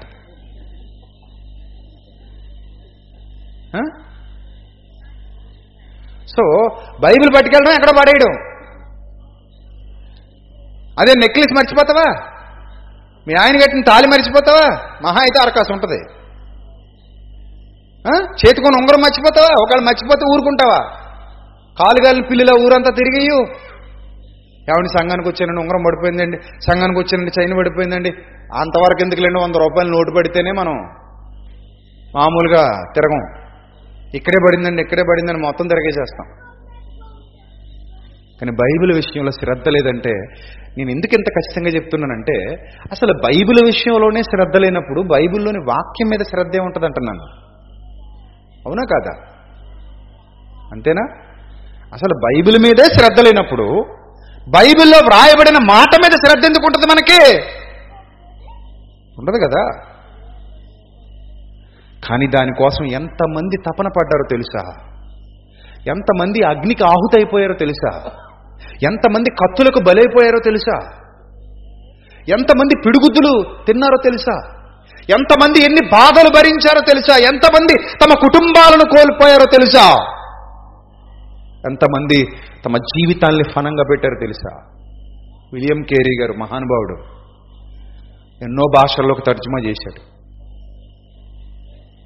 అలా తర్జుమా చేసినప్పుడు అతను కష్టపడి చేసిన తర్జుమాలు కొన్నిటిని కాల్చేశారు. భార్య చచ్చిపోయింది బిడ్డ చచ్చిపోయాడు. ఒంటరోడైపోయాడు. ఆరోగ్యం పోయింది.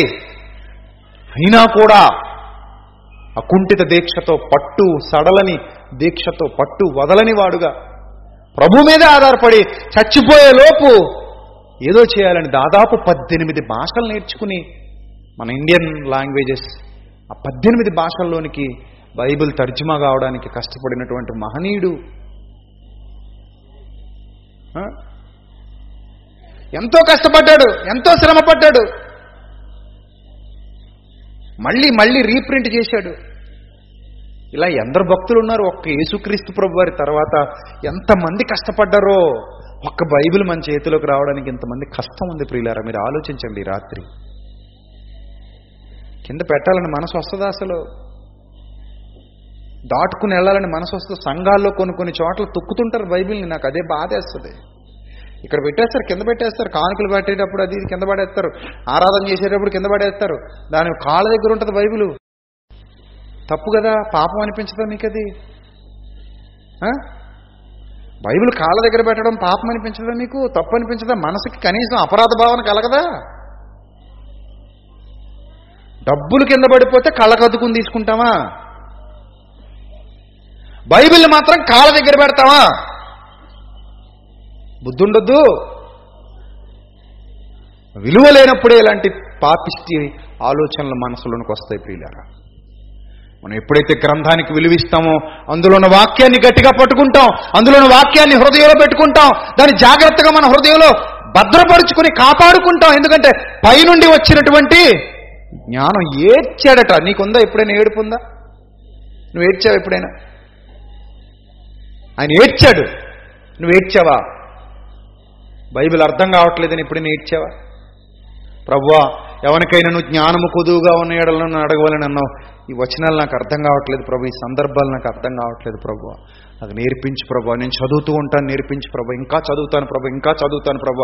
చదువుతూనే ఉంటాను ప్రభు నాకు నేర్పించు ప్రభు. లోతైన జ్ఞానంలోనికి నన్ను నడిపించు ప్రభు. లోతైన సత్యంలోనికి నన్ను నడిపించు ప్రభు. నన్ను జ్ఞానవంతురాలుగా జ్ఞానవంతుడిగా తీర్చిదిద్దు ప్రభు. నాకు జ్ఞానం కొదువుగా ఉంది ఇవ్వు ప్రభు అని ఎప్పుడైనా ఎప్పుడైనా నీ బ్రతుకులు అడిగావా ప్రార్థించావా? మనం అలాంటివి అడగం భూ సంబంధమైన వాటిని కాక పైనున్న వాటిని వెతుకుడి అని అంత స్పష్టంగా ఆయనే చెప్తే మనం పైనుండి వచ్చేదాన్ని ఏం అడగం? అన్ని ఏం అడుగుతాం? అన్ని భూ సంబంధమైనవి అడుగుతాం. ఏడుస్తాం. భూ సంబంధమైన వాటి కోసం ఏడుస్తాం. పైనున్న వాటి కోసం ఏడుపు రాదు మనకి. బైబిల్ అర్థం కాలేదని ఏడైనా ఏడ్చావా? బైబిల్లో ఉన్న సంగతులు అర్థం కాలేదని ఏడ్చావా? కానీ యోహాన్ ఏడ్చాడు. అది భక్తుడికి భక్తిహీనుడికి ఉన్న తేడా. నిజమైన భక్తులు వాళ్ళు. బలమైన భక్తులు వాళ్ళు. అందుకే దేవుడు వాళ్ళని హత్తుకున్నాడు. వాళ్ళకు తోడే ఉన్నాడు. వాళ్ళని నడిపించుకున్నాడు. వాళ్ళని కాపాడుకున్నాడు. తన యుద్ధకు చేర్చుకున్నాడు. ఇంటి వారిదే ఇలాంటి వారిదే పరలోకం అన్నాడు. ఇలాంటి వారిదే. కానీ మనం వచ్చిన అవకాశాలన్నీ మనం పద్మాసు దీపంలో ఉన్నామండి? హాయిగా నాలుగు పూటలు తింటున్నాం. కాదు మూడేనండి అంటారా? స్నాక్స్ ఒకటి ఉంది కదా అందుకని.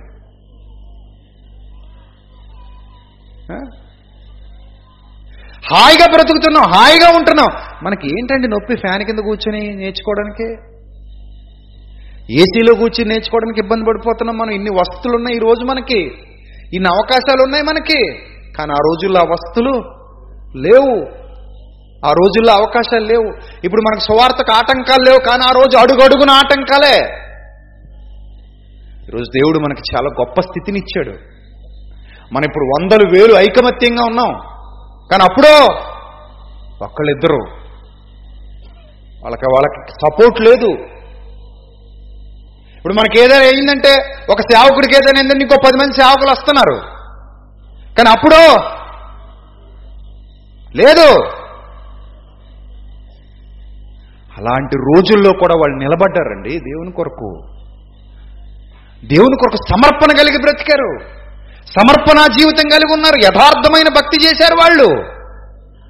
నీ మాట కోసం తప్పించిపోతున్నాను. నీ మాట నాకు కావాలి. ఆ మాట దొరకకపోతే నా బ్రతికేమైపోద్ది ఆ మాటలు లేకపోతే నా జీవితం ఏమైపోద్ది? నాకు ఆ మాటలు కావాలి. ఆ మాటలు కావాలి. ఏడ్చాడు. కానీ మనం ప్రకటిస్తుంటూనే వినకుండా వెళ్ళిపోతుంటాం. ప్రకటింపబడుతున్న సమయాన్ని దుర్వినియోగం చేసుకుంటాం. ఆ మాట అసలు నోట్లో మనం ఆ నోట్లోంచి వచ్చిన మాట చెవులోకి కూడా వెళ్ళనివ్వం. చదవం ఆలోచించం అర్థం చేసుకోం. బ్రతకం. ఎప్పుడు బాగుపడతాం చెప్పండి. ఎప్పుడు మన జీవితాలు బాగుపడతాయి? ఎప్పుడు మన సంఘాలు బాగుపడతాయి? ఎప్పుడు మనం బైబిల్లో పరిపూర్ణలమవుతాం? ఎప్పుడు క్రీస్తు పోలికలోనికి మార్చబడతాం? చెప్పండి ఎప్పుడు క్రీస్తు పోలికలోనికి మార్చబడతాం? ఇక మీదట గమనించండి ఎవరు బైబిల్ కాళ్ళ దగ్గర పడేస్తున్నారో వాళ్ళు ఆత్మీయంగా అభివృద్ధి చెందిన వారు కారు. ఇది ఖచ్చితమైన సత్యం. నిజం. వాళ్ళకి విలువ తెలియదండి విలువ తెలిస్తే అలా చేయరు వాళ్ళు. వాళ్ళు చదవరు అన్నమాట దాని అర్థం అదే. వాళ్ళు చదవరు ఆలోచించరు. విలువ లేదు వాళ్ళకి. బైబిల్ విషయంలో విలువ లేదు. అందుకే వాళ్ళు కాళ్ళతో తంతూ ఉంటారు తొక్కుతూ ఉంటారు దాటుకుని వెళ్ళిపోతూ ఉంటారు. ఎక్కడ పడితే అక్కడ పడేస్తూ ఉంటారు. అలాంటి వాళ్ళు ఏం ఆశీర్వదింపబడతారు? అలాంటి వాళ్ళు ఏం దీవించబడతారు? అలాంటి వాళ్ళకి పరసంబంధమైన దీవెనలు పరసంబంధమైన ఆశీర్వాదాలు ఎక్కడి నుంచి వస్తాయి? ఏముండవండి? ప్రియమైన దేవుని సంఘమా జాగ్రత్త. వాక్యం పట్ల నీకు ఇష్టం లేకుండా వాక్యం పట్ల నీకు విలువ లేకుండా వాక్యం పట్ల నీకు ప్రేమ లేకుండా చేస్తున్నది ఎవరో తెలుసా? మీ విరోధి అయిన అపవాది. ఎందుకంటే వాక్యం మీద ఎంత ఎంత సమయం గడుపుతావో అంత అభివృద్ధి పొందుతావు. వాక్యంలో ఎంత లోతుకు వెళతావో అంత జ్ఞానవంతుడిగా జ్ఞానవంతురాలిగా కట్టబడతావు. అది జరగకుండా చేసేయాలి నీ జీవితంలో.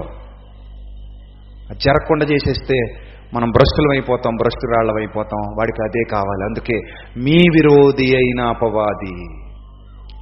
ఎవరిని మింగుదునా అని? ఆ, గర్జించు సింహం ఓలే వెదకుచు తిరుగులాడుచున్నాడు. మింగటం అంటే అదే. వాడు మింగేస్తాడు మనల్ని. మాయ చేసేస్తాడు మోసగించేస్తాడు. లోకం మీదకి మనసు మళ్ళేలా చేసేస్తాడు? లోక సంబంధమైన వ్యామోహాల్లోనికి నెట్టేస్తాడు. వాక్యం మీద అస్సలు దృష్టి కేంద్రీకరించినవాడు ఇలా ఆలోచించండి. భక్తులు చచ్చిపోయారు భక్తులు వేదన అనుభవించారు. జైల్లో ఉండి రాశాడండి చాలా పత్రికలు. పౌలు గారు మన ఇంట్లో ఉండి చదవలేకపోతున్నాం.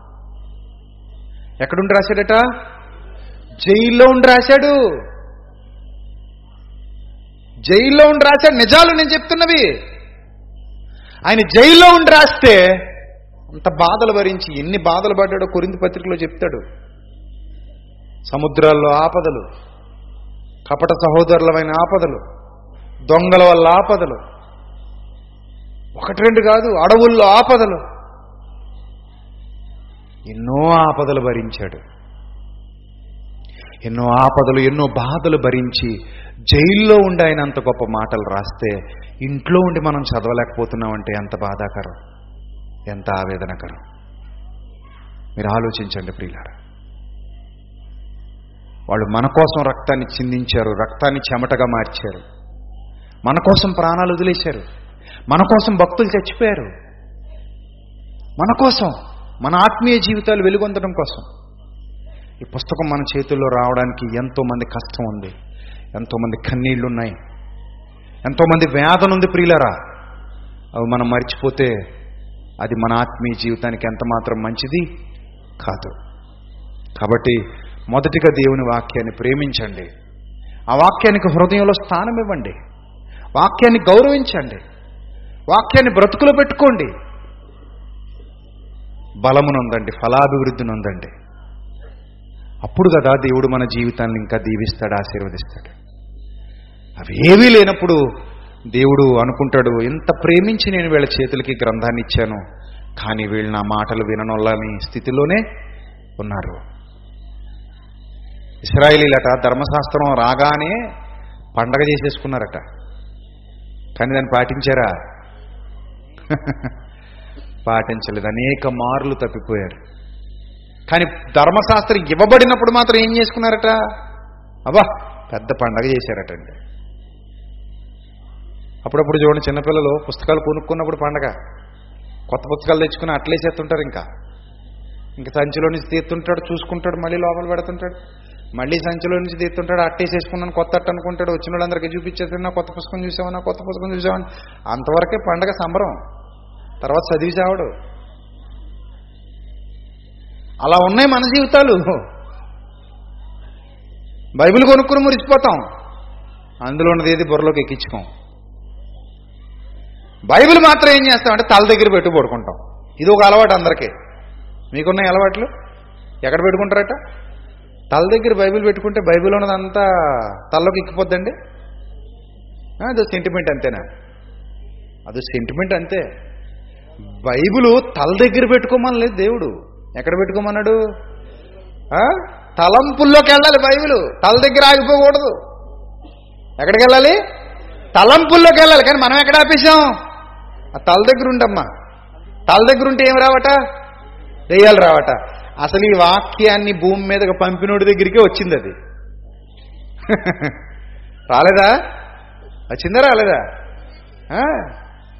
అసలైనోడి దగ్గరికే వచ్చింది. వచ్చి అంటుంది నీవు నా పాదములకు మొక్కితివా?